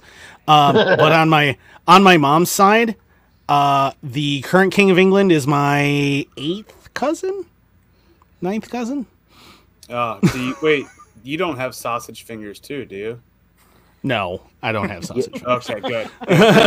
no, he, Um, has very Literally raise dainty hand, like, Irish refer fingers. to Charles as sausage fingers from now on. Like, Sassy through the McGee. yeah no through the the through the Clearys, um, the Clearys, the Goffs, uh, and Goff is also like Van Goff. Um, yeah, that that royal family through them through the clearys and a couple others. I have direct connections back woodwards as well um, direct connections back to the royal family that is completely traceable. Real fun thing. Also speaking of the titanic uh, one of my like eighth cousins was uh, the guy playing the playing the cello uh, as the titanic sank. That was uh, he was a That's pretty woodward um, nice. Yeah, yeah. The only thing I have for my family So- is one of my cousins streaked at a soccer game once. Um, Yeah. Um, uh, my my fam- my family's connected to Abraham Lincoln. Nice. Yeah, they, they shot him. yeah His Yeah, they are. name is Booth, and yeah, it, it, you know John Wilkes Booth. Yeah. They're Yeah. based as fuck on his side. Of Hey, don't forget, don't forget though, John Wilkes, John Wilkes' brother was one of the most famous actors in the world and is in fact still generally regarded as possibly the greatest actor of all time. So and actually saved Lincoln's life like a week prior to his brother shooting him to death. So that's a fun fact for you. Yeah, I've, Uh, seen those movies. Yeah, um, yeah. So Lincoln's on like a train platform and almost falls down and gets hit by a train, and he gets pulled back, and he turns and he looks, and the guy who grabbed him and saved him from falling is the most famous actor in eh, Robert. Was that his name? I think it was Robert. Um, the most famous actor in the world, uh, Mr. Booth. And uh, he thanks him, whatever else, and is like, "Oh, hey, I recognize you," and everything. And then a little bit later, his brother shoots him in the back of the head in Ford's Theater. And other than that, Mrs. Lincoln, Anybody how was the says play? A 20, any, anybody who says a 22 caliber is not lethal. 30, 32 caliber. Oh, is it 32? I thought it was 22. 32 ACP, Lord's caliber. Either way, I mean, 32 ACP. I mean, at point blank in the back of the head, it's very Yeah. effective. But that's the only place Yes. where it's effective. Yeah, Yep. no, Uh, the so- uh, the only claim Sic to Semper fame Tyrannis. My family has is uh, my grandfather was an engineer at uh, Wright Pat. hash- hashtag be the change. Um, That's right. and and after that weather balloon fell in Roswell, that was transported to Oklahoma, and then it was transported to Wright Pat Air Force Base, right in Dayton. And uh, my grandfather was one of the people on that team that investigated that air balloon, hot or uh, weather balloon for five years. I, I really appreciate My- that my whole family- thing turning into a conspiracy theory and the fact that the government just let it turn into a it was aliens thing! Not- so that on, the not only- Soviets couldn't figure out that we were monitoring their nuclear tests using weather balloons? Because that's what it was. My family's, my the family's feds- claim to fame is the fact that my my ancestor Josiah Bartlett signed the Declaration of Independence, but then all of a sudden everything just kind of fell off the fucking rails immediately following that. Yep. Well, that's generally how it goes. It pretty much. the Yeah. feds the feds just raided the house of the guy that runs one of those Area 51 conspiracy websites. I saw that. I was like, Saw that. Jesus fuck, really? I mean, what what better what better way to end a conspiracy than to arrest the guy running the website? Right? It's so obviously fake that we're going to deploy a large amount of federal agents to tell you to shut up about it. Misinformation Because propaganda is not real. But I mean, is it are they rating him so that people keep believing it and then therefore they can distract from the real purpose or are they rating him because he's actually right? I, but you don't know which And one is it? Lies the problem. That's the Actually- problem. I I kind of do know cuz I've been to Groom Lake. you do.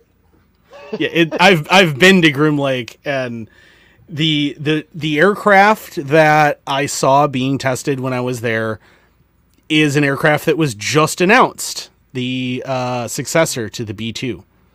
The B twenty one Raider. Yep, and that I that was actually in the early stages of testing when I was there. Agreed. It's a fantastic aircraft. Don't get me wrong. It's a fantastic aircraft. But it's kind of funny how people have turned it into a gigantic. It's my alien, Yeah, it's a UFO. No, it's just a really cool flying wing. right? For you guys that are following along out there, the guy's name is Jorg Arnu, and he founded the website dedicated to publishing information on Area 51. So he was rated by uh, the Air Force and the FBI, FBI on two of his properties. Because For, nothing says you're definitely not telling the truth here, like rating you with the Air Right. Force and the FBI. and it sounds really bad, but I hate to correct correct Rob here, but it's it's Jurg. Oh, Jurg. Okay, I knew I was Yeah, butchering I, that. I, I speak semi fluent German, so J O E R G E. That's Jurg.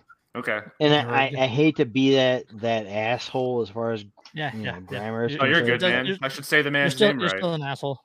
You're still an asshole. I'm still an asshole. I don't deny that fact. My wife will tell you that I am in fact an asshole. But, But yeah, you know, what what better what better way to kill a conspiracy than to uh, raid and arrest the owner of the website? Fear. Well, you know, fear. I think uh, you know, new planes being built and tested for a decade or two, and also hiding conspiracies on alien Well, technology and you know what I found both really be true at the same time. at the risk of getting us, you know, kicked off of YouTube, the fact that there was there were multiple predator drones cycling around Kenosha at the point in which Kyle Rittenhouse did his thing, hmm that kind of lends itself to the the conspiracy theory of the fact that the government does not give a fuck about what you're doing, whether or not it's legal or not. they did a thing where they're like, "Hey, we're gonna have drones on station that can kill you," but you don't know about it until this guy goes to trial for protecting himself. Yeah, they I'm had that all, all over Minneapolis. They had them all over LA. Like LA, uh, the sheriff's, Kenosha, the sheriff's department or the the uh, the sheriff's department in, in Southern California, they they tried to call in an F fifteen flyover they did. during that. They tried to call in an F fifteen, and they went through back channels and not through the not through the the, the chain of Yep. command.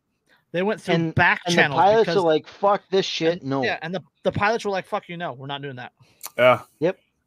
I, th- I think you should just assume that you're being spied on at, at any given angle or Considering the times, fact and that you have a gun or a bomb pointed at you at 24 7 Considering the fact that I have had, I have witnessed on probably close to 24 opportunities an SUV parked 20 yards above my house on the hilltop, surveilling my property.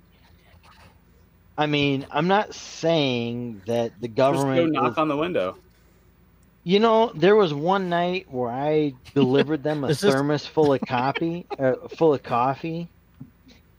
Um, I'm not saying that this particular thermos full of coffee may have contained an, a capricious amount of Miralax, but I am saying that about s- two hours or so after I gave them a thermos full of coffee, they screamed out of here like they were screaming red lights and siren. you should have brought them some uh, alphabet soup that would have been epic. I love it. I absolutely love it. But you know, I was being generous. I was like, you know, I know why. I know why you guys are here. Here's a thermos full of coffee. Enjoy your stay. I'm going to bed. And Yep. then all of a Wow. sudden, about 45 minutes later, the uh, the Chevy Tahoe that was parked above my house vanished, screaming out of here, red lights and siren. I'm not saying that I gave them Miralax as part No, of the no. coffee, but I am saying that all of a sudden coffee did its thing. And they hauled ass 12 miles up the road to the nearest 24 Monkey, monkey, monkey says, "Just show him your chode, man. They'll I mean, every intimidated time and I- leave." That's that's a hardcore dominance move right there. That uh All I'm saying is they, they, they hauled ass to the neighboring town where there's a 24 hour bathroom. All I'm saying is that's what they did. I love it I, love I don't know it. All right, what quick, let's- happened. You got all right. I got I got another quote for you. This is this is an unintentional win-win, an unintentional win-win. This is from uh, It's uh, Senator Chris Murphy, uh, Democrat Okay. out of uh, out of out of Connecticut. He's in. Uh, he's talking about the shooting in Colorado Springs, right? oh Um, lord. and he's talking about Second Amendment sanctuary zones. And he says, "quote I think we have to have a conversation about whether we can continue to fund law enforcement in states where they're refusing to implement these gun control laws." No, don't throw me into the briar patch. I'm not saying anything. but all, all I'm saying is, you know, Just Yeah, Yeah, if we sh- somebody could just point to one gun control law, please, just just one, even even half of one that's ever you know worked on doing anything that they said it was going to. I mean, I'll I'm, give you I'm, time. I got Oh. one. I'll give you I time. got I'm pointing, proven. but you know, I, I, I, I can't find a re- a gun control option that actually fucking worked. I Gun mean, control. I I can Right I can here. show you some some gun oh, control that definitely worked. It's it's from this chapter in the book. I don't know if you can you can read Is that, that. the book? No, is I- is I- I that the small unit Texas Booker? So no no no. This is uh, for the defense of themselves and the state. The original intent, judicial interpretation of the right to keep and bear arms by Clayton E. Cramer. It is a fantastic book. fantastic book. If Fuck you can find it. Book. I was Um, looking for a laugh, and now we're getting educated. However, chapter six Oh, is titled is entitled uh, Welcome to a "No Negro shall be allowed to carry firearms." yeah, And Gosh, then, in fact, almost like you say that that gun control is based in in abject Right. racism. Racial discrimination, yeah, and, and Yeah. control and population. Good Yeah, old, there's- good old No, Ronnie I'm- Reagan. Good old Ronnie Reagan. Oh, it goes Oh, yeah. back that. It goes further back. It goes before Oh, George yeah, Washington. yeah. Oh, it goes way Uh, back. that. I Oh, mean, yeah. it goes Yeah. back We're to really gonna dive into this topic. Like, let's let's Oh, really man. dive into it. So let's, uh, Start let- when let's racial on- let- divide and social divide started back Yep. when we first had slaves in this country and we had white Europeans coming over oh, thinking they it were going predates to that. free country Oh, it and predates they that. didn't realize they were signing themselves up for five to seven years of servitude to pay off their debt to come across to this country, right? Um, and back then we had white and black slaves, and they saw themselves the same. And then there was a, a revolt at one point, and I think it was about 70% black, 40, 30, 40% white, something 60, 40, 30, 40, right around there. And the people that were in power saw a really big issue with that, obviously, because they almost took over an entire town very, very quickly. And they decided, hey, you know what we should do? We should make these poor white slaves feel like they're just a little bit better than these black slaves. Yep, exactly. And I, I know I shared a video um, prior to coming in here that kind of laid this down pretty good, but it, that was the beginning of not only political but racial divide in this entire country. Well, it it predates that because you got to go back. If you rewind back to so in general, most of the the countries in Europe tended to view um, the issue of owning weapons as an issue of free men. Right, free men should own weapons. They should have those weapons. They have a right to those weapons. That was the thing that really was a big thing in Europe. Um, and then Rome kind of changed it a little bit um and but like the german uh the german barbarians who took over after rome withdraws um you know in about 400-ish uh 80 the german tribes they view the right to carry arms as very much integral to the idea of you being a free man. Things start to change a little bit after that, and like um, Italy's a big one, where um, actually kind of the the guy who inspired um, Machiavelli to write The Prince, which is satirical. If anyone doesn't know, it's not intended to actually be a uh, an instruction manual to be a tyrant. It's actually criticizing the current um, head of uh, Venice. I think Venice. Um, but they start enacting laws in a lot of the Italian city states saying that you can only carry arms for um, for like like militia purposes uh, in eh, like the 1400s ish that that starts to happen. Um, but generally, everyone else is still pretty convinced that if you're a free man, you should have arms. Um, where things start to change further is like in England, they realize that there's an awful lot of these peasants running around who are pretty well armed. I mean, you have the peasants' revolt that results in Magna Carta, things like that.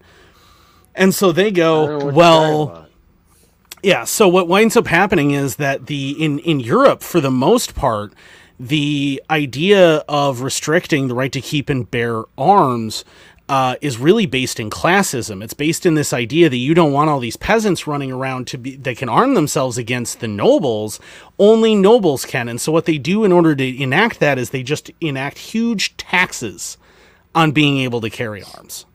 Um, or they say, well, you can only carry arms with the king's leave is a big one um, that you start seeing across that, so that they can control the peasantry that much better, and that's a very big thing that you see. Now they leave that out of the United States initially because, well, things like native raids and wild animals and stuff are kind of a big deal there, and they kind of need weapons. So they let the Americas have their guns, but they, you know, and their swords and everything, but they tend to not uh, let anybody else have them. And in the United States, what's weird is that it's incredibly racially based, right? The very first uh, gun control law ever passed in the United, what would become the United States, uh, is passed in the early 1600s, and it says that um, if you provide arms or ammunition to any uh, native or any uh, black slave, you will be punished with death.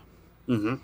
And that's the very first law that we see happen. And it just keeps carrying forward like that. And I mean, the modern right to keep and bear arms, the way we look at it, really has its genesis after um, uh, after slavery uh, ends in the 100%, yeah. 1860s, where you have the the black codes in the South that are still trying to keep control of these newly freed blacks, and they don't want to risk them getting too much power.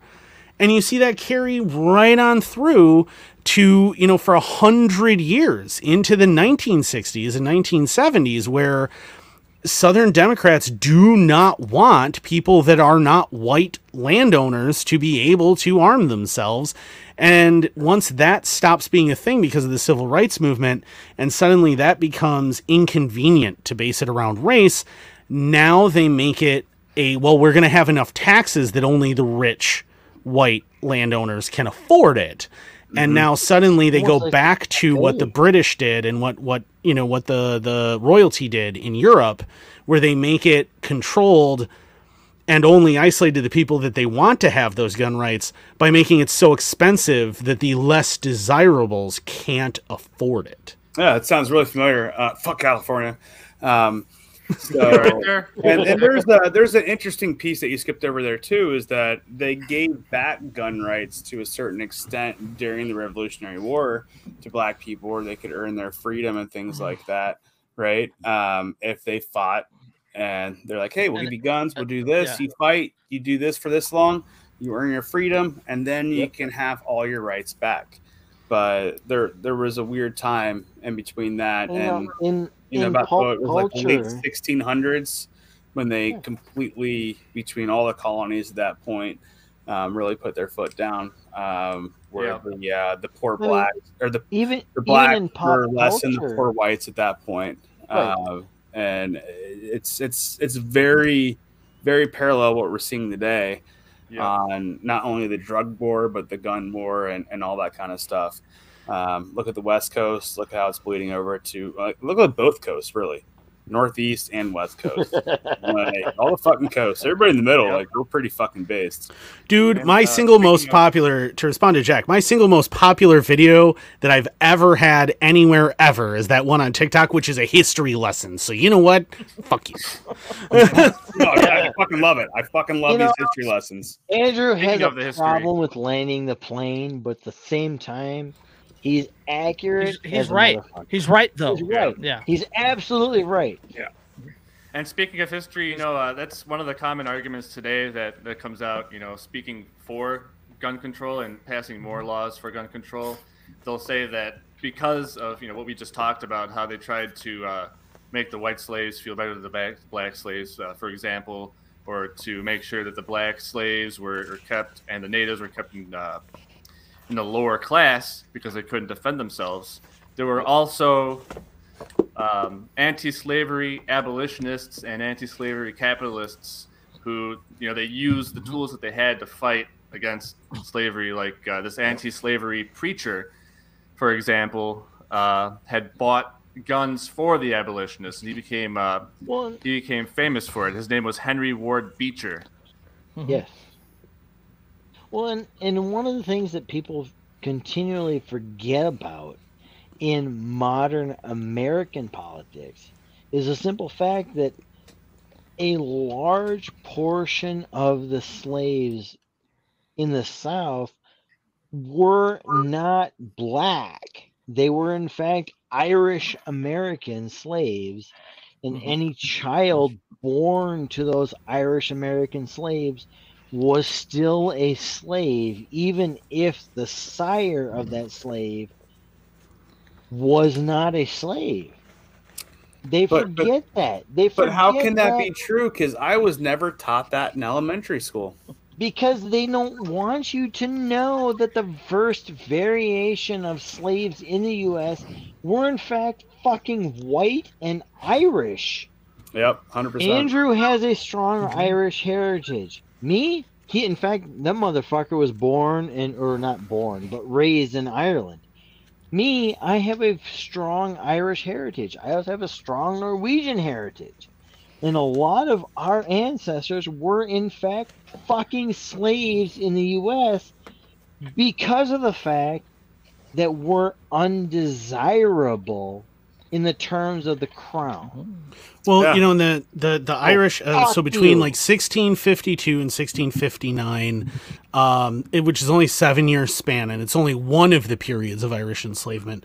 About Mm-hmm. 50,000 Irish men and women were sold directly into slavery in either Barbados or Virginia. Um, which and- is which is why which is why the Jamaican accent exists because they were taught English by Irishmen. Yes. So the Yes. the Irish we have a te- we have a very strong, very proud tradition of not giving a shit what your background is, not caring like what your race is or anything un- else, unless you're British. Unless, unless you're British. Unless you're British, yeah. if you're British, fuck you. Yeah. It's Then, also where it's also where the red hair and the green eyes in certain Jamaicans comes from as well. yes. Yes. Um, Rihanna actually has talked about you know, and she's Barbadian. Um, she's actually talked uh, in a couple of interviews about how her her parent her great great great great great great grandparents something like that are um, one of them's a white Irishman and then a black African. um, and that she's got even more Irish down the line. Like she's she's like almost half Irish. Um, the we we diligently plotted to take over the world, but no one noticed because we leave everyone the hell alone. Um, but the uh, yeah the the the Irish the Irish were definitely slaves. Like you hear all the time in American high schools, and I've I've learned this unfortunately firsthand from moving back to the U.S. yeah, yeah. at the very beginning of whole- high school. The whole, the whole, like the term indentured servitude. Indentured servant.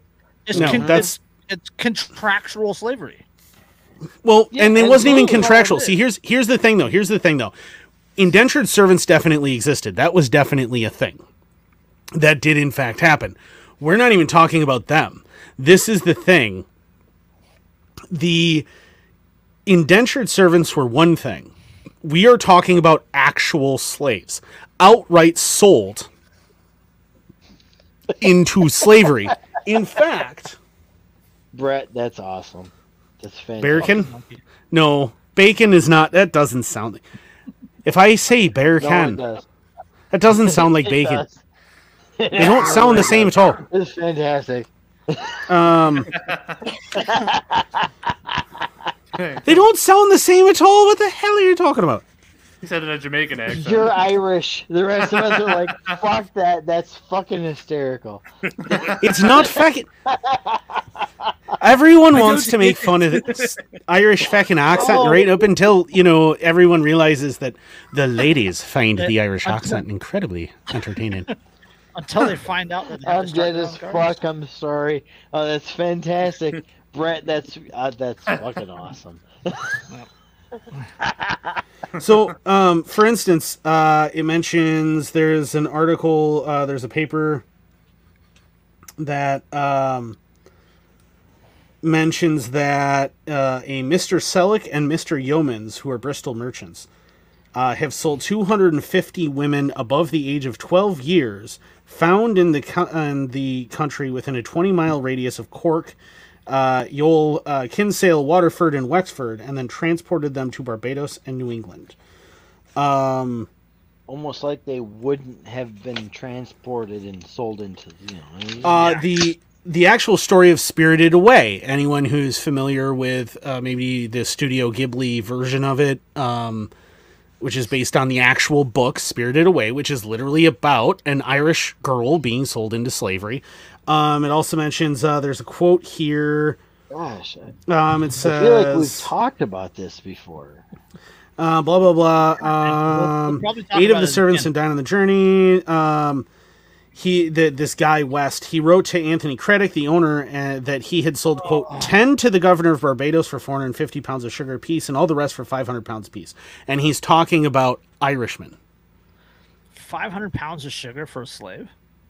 Five hundred wait. pounds of sugar for all the rest in of them. General?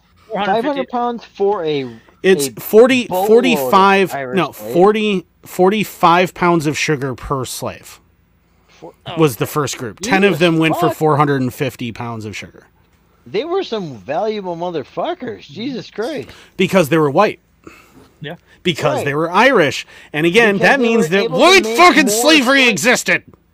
Well, So not only that, but I mean, they were able to make more slaves by impregnating the female Irish slaves. By the way, uh, this is uh, Sean O'Callaghan's uh, To Hell or Barbados. If you haven't read this book, it is incredibly good.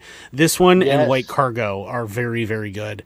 Um, there's also a really good book called How the Irish Became White out there because Irishmen were not considered white uh, by people for a very Never long mind time. the fact that they're fucking pasty is all beat hell. Yeah, right but because we were right. because we weren't yeah because we weren't um generally protestant and we Oh, tended to Catholic. not speak english we weren't considered white I mean, again, we're going back to the. I'm not saying there's a, a solution, but I mean, there's a fucking solution. chris is really trying to get us droned very hard Yes. Chris, Chris is not enough he- that he already went deer hunting. He really wants to. I, know, no, he just he. That's it's like the alphabet sixth or seventh time he's he's made that that that innuendo and and and I don't know what you're talking and, about. and, and cock the rifle. And he's just- tomorrow he's going to be messaging us. Oh, the black van is back outside. No Oh, shit. shit. no way Dude, the fucking black van has don't been out there since the beginning of this episode. It's okay. Oh God. dude that, I you know the funny that- thing no, is that dude, same I've been suv Watching them, no, no, no. I've been watching them since the beginning of this show. I Thanks kid for you not. listening in, I have been watching them from my from my fucking security system, Well, system hope they learned since the something beginning then. of this show. And I you know what? I'm glad I have a body armor now because you know what? Worst not- case scenario, You didn't buy AR 500, did you? It's been a fantastic experience knowing the rest of you. Fuck it all. You know the know. the the funny thing is though with that that SUV is it does sit outside of my house. Period. Well, it did for a long time. It sat outside of my house, and I'd like look outside and see it sitting there, and it's like flat black with like the blacked out window tint and everything, and all of the emblems are blacked out. There's no chrome. The rims are black, flat black, everything else, and I'm like. That is literally the most conspicuous fucking vehicle I have. Like, there is no way that's not a Fed. Like, Dude, dude, they All right, hold on, hold on. I hold on. I own no no no no you hold on a second. I own I'm an hiding. entire city block. Okay, I own an entire city block. There's nobody else that lives on my block. And these dumb sons of bitches park on the public property on the other end of my property line. Mhm. And I watch them through through telescopic means on a repetitive basis. Through telescopic means. And I see He's really trying. Like he really hates his dogs. A great And deal. then I see them up there all the time. And I kid you not, I have since the beginning of this episode, I have watched them on my outdoor cameras and I've seen them parking up there and I see them up there and that there's a Chevy Yukon currently parked or a GMC Yukon, whatever the fuck it is, Yeah. parked 20 yards above my house on a hilltop and they're just sitting there. Hey, And this is your, nothing uh, fucking new. what, are- what are Now- your dogs' names? My dog's names are Lily and Pepper. Oh, I thought it would have been Tanner and Wright. No, no, that, is, that is the uh, Surprise, motherfuckers! Tanner, right. the uh, as, as, as Andrew would put it, that is the Tanner Rin Tin Tin yeah, I called it the Tannerin Tin Tin. Tanner that sits out on my deck. On my deck. Love it. Yeah. There is right, a me, uh, Tanner Rin. Tin Tin with a perfectly tanned hide that's actually a deer hide. I, I I call him there. Cloud. Why do you call him Cloud? Well, because that's what you're going to be if you shoot him. Right? Into the I. I, I call him Pink Mist. Why do you call him Pink Mist? Don't ask. All right, let me uh, give me give me three paragraphs on this on this article real quick, and then uh, and then we'll we'll start to finish up. But I'm almost out of Um, whiskey. Yeah, we, we, we, we can Couldn't tell. tell. Okay, the, the study by DRGO, that is Doctors for Responsible Gun Ownership, Uh, member Mark Hamill, MD, FACS, FCCM, uh, is titled quote legal firearm sales at state level and rates of violent crime property crime and homicides is published through the journal of surgical research Dark Ham- Dark, or Dr. Hamill worked with a team of nine of the doctors to reach their conclusion. Dr. Robert Young, executive director of the DRGO, says, quote, this confirms what those of us already know who follow the research by medical criminology and economic experts. That lawful gun ownership in no way related to homicide or other crime rates and the constant drumbeat of anti-gun research and activists is a house built on sand. You don't fucking say. So, uh, the research based on the detailed, objective, 50 state analysis from data from the uh, from the NI uh, from the background check system, Department of Justice Uniform Crime Reporting, and the Centers for Disease Control and Prevention web-based uh, injury statistics query and reporting system over the years from 1999 to 2015. Uh, it says that the the study shows that there's quote no association between increased lawful firearm sales and rates of crime or homicide. No shit. Oh, it's fucking No astonishing, shit. huh? You, you mean people it. owning? You mean people Surprise, owning surprise, so-called weapons surprise! of war have done absolutely fucking nothing in terms of Chris, Chris, you were, you were you were in the military. You know that your firearm is way better than the weapons of war. No shit. I mean, I get offended when I hear people say weapons of war because my weapons are so much better.